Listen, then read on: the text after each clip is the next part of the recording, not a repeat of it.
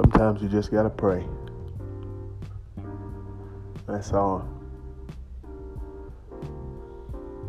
Just pray and let it go.